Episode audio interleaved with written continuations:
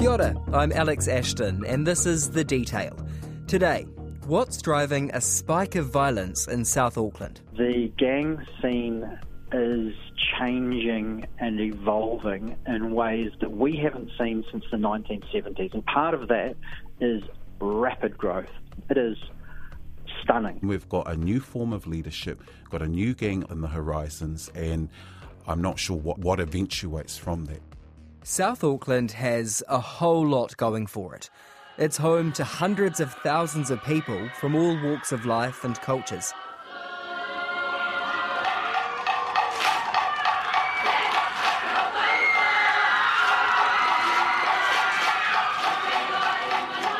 But you don't often hear the good news about South Auckland in the news. More likely, it'll be along the lines of there have been four fatal shootings in South Auckland since March, and over the weekend there was a fatal assault in Otahuhu. Last Friday, 23 year old Faifo Siautsi was fatally shot almost a month after another deadly shooting on Darnell Crescent, less than three kilometres away. Another shooting in South Auckland has many residents on edge. A man was also taken to hospital after being shot at a bar in Manukau. South Auckland's reputation as a hotbed of crime isn't always deserved. But since March, there have been eight shootings, three fatal in the area. And local leaders are getting more and more worried about it. From my perspective, and um, the gun violence, that, that's coming from gangs. I get a feeling of frustration out there too.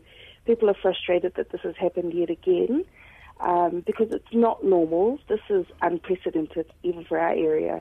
Efeso Collins is an Auckland councillor for the Manukau ward. That aside, this issue is personal for him because my brothers, so I had one brother in particular who was involved in the gangs, and I'm the youngest of the kids. And in a way, Tom protected me from what was going on in the gangs. A lot of people still today, even my brother passed away about 10 years ago. But even today, people still talk about how Efeso is Tom's little brother. And so I wear that, I guess, badge.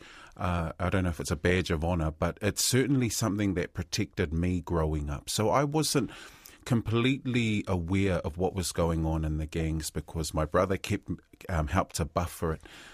What I saw, though, in the research that I conducted around 10 years ago was that there were a number of gang, youth gang members who were desperate to get out.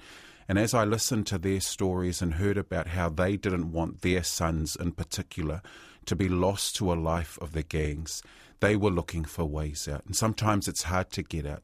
And I'm desperate because I understand those stories. I know what it's like for those kids who are sitting in church, who are often rejected by society, but they're accepted into the gangs. And that's why I'm desperate because my brother buffered me from that life. I went on to university. I was the first in my family to go to university. I'm now in local government politics. I used to lecture at the university. That's the potential that awaits young people if they're afforded the opportunity to stay out of the gangs. When you hear about violence in South Auckland, when you hear about a, a shooting or a stabbing or something like that, what do you think?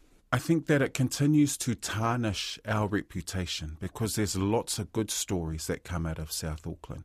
So I want to park that for a moment, but focus in on the part of us that is saying deep down within this is not our South Auckland. We're way past this.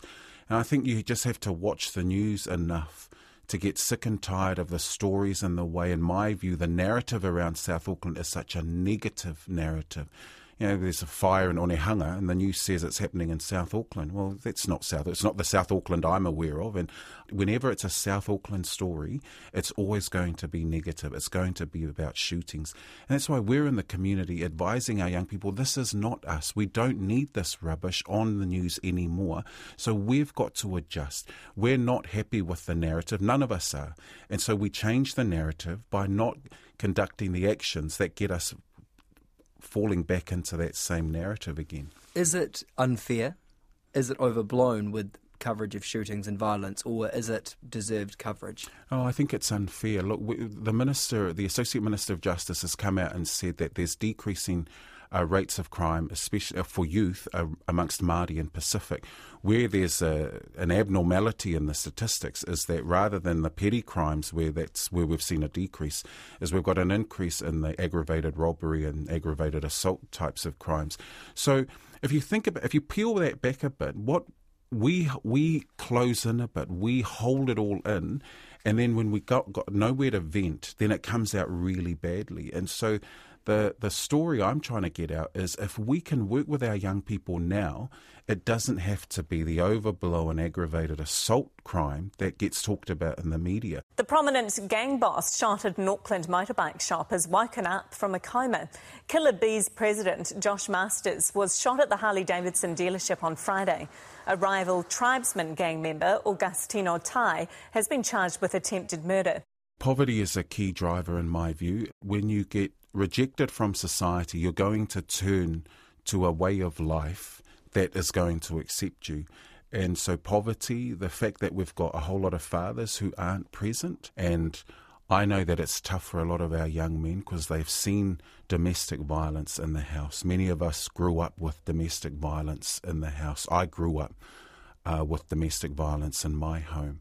And I understand that there are poverty stresses. You've got to be at work. You've got to have multiple jobs. We're not coming. We're not doing well at school. You look at the statistics in school. Maori and Pacific males aren't doing very well in school. So all of that adds up to I feel like this society doesn't accept me. I'm rejected by them. I don't belong.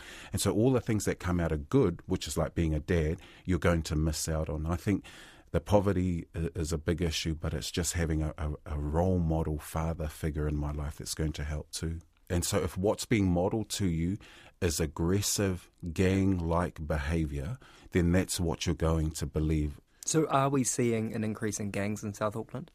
I think we're seeing an increase in its availability and accessibility. What I do know out south is that there's other gangs that are trying to set up. So there's intra gang stuff that's going on as well. We've got to sort out who the gangs are in the community and what they're doing to entice young people in. But then there becomes the issue of when a new gang is trying to set up in your area, that becomes a little bit of a turf war too. And we've got both things happening simultaneously in Otara or around South Auckland at the moment. So it's hard to work with the gang leaders who are established, who've been there for a long time, when they're trying to protect their turf as well. And we've got to understand the cultural uh, variables within that because that's the way they think. And I'm not sure that as you look in, if you haven't been involved in gangs, when you look in, you think, well, they just need to go away. These groups are very established. We've got to work with them. Can the average person not involved in that feel the presence of those gangs? Like, if you're just a, a member of the community, are you aware of the intergang politics that are going on? No, I, I don't think you are. And I, I would say that the majority of people out south aren't aware of that. They kind of exist alongside what happens in the world. And unless you're connected to a gang or you've been affected by their behaviour directly, then you're not going to know a lot about what's going on within them. What we do know, though, is that some of the stuff that happens between them falls out into the community. So a shooting that might happen between gangs means that it's happened publicly, it's happened in someone's street, and then everyone becomes really concerned. I know that will give no assurance to anybody, but often the gangs try and sort out their own issues between each other. And over the years, we've had the opportunity to go in and talk to those leaders. I've been trying to talk to them too, but some of them are fearful because some of them see me as part of the the establishment now. So I might be seen as a narc. Uh, and if they trust me, then I might be seen as someone. Well, if if one gang tells me something, I'm going to go and release their material. So it's a very you, you've got to be really sensitive in the way you deal with the gang leaders.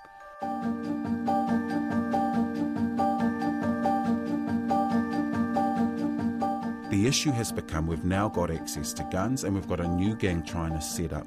And the gangs are saying, well, hang on, this isn't, you're outside of your turf. And so my encouragement to the police would be, and I, you know, they don't need to listen to me, is to get rid and to keep the new gang from setting up because we can have peace and violence with the gangs in existence as they are. It's when the new gangs try and set up that we've got issues. And what we know is the Comancheros have come over from Australia and they're just trying to set up and that's causing all sorts of problems. And this is where it's going to get difficult and could spill out into the community. And that's why I think it's a real time for concern for all of us because we haven't had this issue in a long time. I can't remember it in my lifetime, and now we've got a new gang trying to set up. We've got some people who are my age now who are leading the gangs. If they're a bit more trigger happy than the, the old leaders who just wanted to talk, who could work this out in the background, then we've got a new form of leadership, got a new gang on, on the on the horizons, and I'm not sure what how that what eventuates from that. So there's a group of us who kind of have to step into the middle and wear the responsibility of talking it through. We're doing our best, but even this is new to us as well. The gang scene is changing and evolving in ways that we haven't seen since the 1970s. Jarrod Gilbert is the Director of Criminal Justice at the University of Canterbury, who's written and researched extensively on New Zealand gangs. He's also worried about the recent violent crime in South Auckland, and he wrote an op ed in the Herald on this very issue a couple of weeks back. Part of that is rapid growth, extraordinary growth that, again, um, isn't unprecedented, but we haven't seen it really since the earliest years of gang formation and maturation in New Zealand. It is stunning. We're seeing growth in many of the traditional gangs, strongly within the mongrel mob. Um, groups uh, that have been with us for a very long time, um, like the Hells Angels, the Headhunters, uh, all, all, significant um, elements of growth. But some of our traditional gangs have uh, are not just growing, but they've actually faded and fallen away. So in this period of remarkably rude health for the gangs, there have been some gangs that haven't survived it. And largely that's because they haven't adapted uh, and they have been victims of methamphetamine use. But those who um, have survived have grown. But there are all, there's also um, new gangs being formed. This has occurred in significant part because of some imports from Australia. So the rebels set up shop here, set up numerous chapters throughout the country. Now, when I say the rebels came here or set up here, that's Australia's largest outlaw motorcycle club, but they didn't set up here with Australians. They actually set up here with New Zealanders. And then added to that um, are the 501, so-called 501s, these um, deportees out of Australia, many with gang connections, who are um, establishing or joining gangs in New Zealand. So, you know, there are a number of factors at play, but the upshot is we're in a period of massive growth. What else is happening when we see these resurgences? Well, the one consequence um, of it is that when you have, and, and, again, we know this by looking at the past, when gangs are in expansion mode, you know, in a crowded room, someone invariably gets elbowed.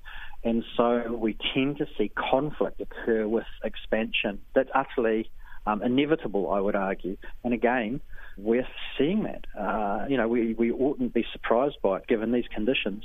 That's always going to be an outcome. Jarrod says that around 2006 there was a similar spike of violence in South Auckland, which he says makes for an interesting reference point when trying to figure out what's happening now and how to solve it.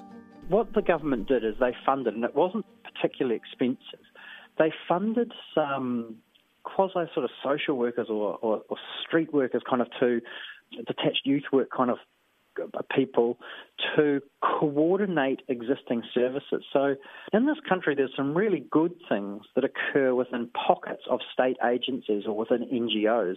They're doing some really important work on, on, on sort of single issues, if you will. But what we know is that to get to the bottom of these types of problems, you need wraparound services, you need a coordinated approach. And so that is to bring state agencies together to work together so they're not overlapping on certain services, so that, so that they can identify gaps in service provision, and then we can do the job, the very tough job, in trying to prevent crime.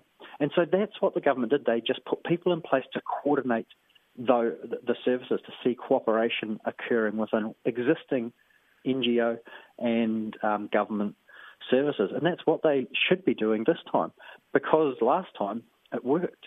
Three years after those youth workers were brought in, there was a review. And that review found that gang activity in South Auckland had decreased. And that correlated with um, police data in 2007 and 2008, which showed that apprehensions for those under the age of 20 had fallen by 9%, while the nationwide average was an increase of 3%. So we've got some hard data to support that. During the period that the Youth Action Plan was in place, um, things were improved, dramatically improved. We can't tell exactly how much of that is related to the youth action plan and how much might be related to other initiatives or other factors that are occurring in the community at the time.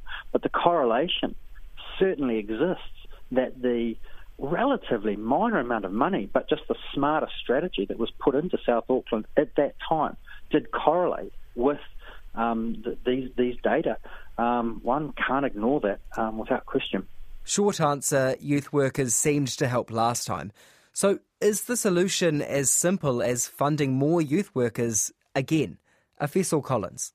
I think they're the start of the solution, and the people that who act as intermediaries on my behalf are people that I go to church with, used to be in gangs and then became youth workers, and so they're well trusted. They're trusted by all the gangs because they've got someone who's not in any particular government group or in a political party uh, who's not seen as the police, and they can talk with them. So youth workers is at the very front of what we should be doing. Beyond that, we need community leadership that's going to be trusted. And that's going to mean we work with people as much as we can. So the idea of where I'm trying to get elders to engage with one of the, the gangs on promoting language classes and culture classes is the first time they've ever had a politician come out. So I think they're willing to talk. There are people all over the city that we can pull in, and at different times you're going to need different people. But we've got to get the pe- the right people in there. And all I'm doing is just saying, man, here we are. I'm one of them. There's lots of others, but we, let's talk to the people that you trust. And what if we don't? Where do you? How do you see the situation as it is now developing? I see it worsening, and it may get to the point where the gang that's trying to set up just think, who cares?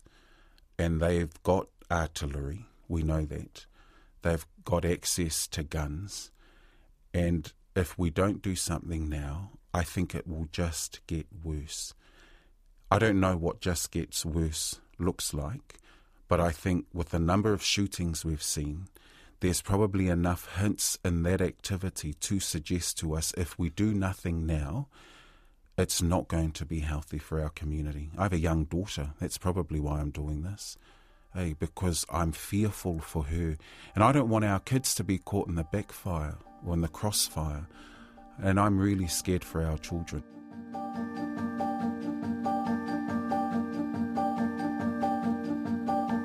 In brain development theory, we are naturally tribal. And in the research that we conducted 10 years ago, the youth gang saw the police as a gang. In fact, they saw them as the most well resourced gang in the country. And people listening to your show will be shocked by that, thinking, well, they're not a gang, they're there to protect us. But that's how the young people viewed the police. And so I think we are always going to be tribal in, in our allegiances and the way we operate as people because that's what the brain does. It looks for someone or something that looks similar to us, acts, talks similar to us. So we're always going to have these groupings. We get a lot of negative press about gangs, but I actually think they can do some really good as long as we're working alongside them. So I think getting rid of them or eliminating them is I don't think that's ever going to happen. Some of the young people said the churches in South Auckland are gangs as well. So when you start to understand the way they conceptualize the world, it gives us the equipment and the armory to be able to deal with how they're thinking.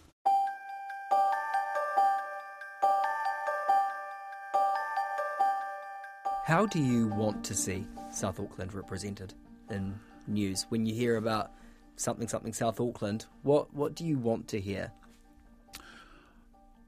I think a hiatus might be nice. Just not have South Auckland mentioned at all. Just kind of get us out of the news and let everyone reset.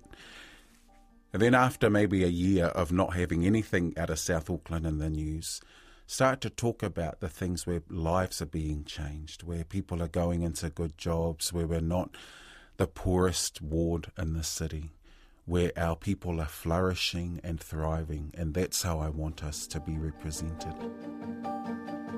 That's the detail for today. I'm Alex Ashton. The detail is brought to you by newsroom.co.nz, made possible by the RNZ NZ On Air Innovation Fund. Hit the subscribe button to stay across the detail every day. And if you're on Apple, please leave us a rating as it helps other listeners find us.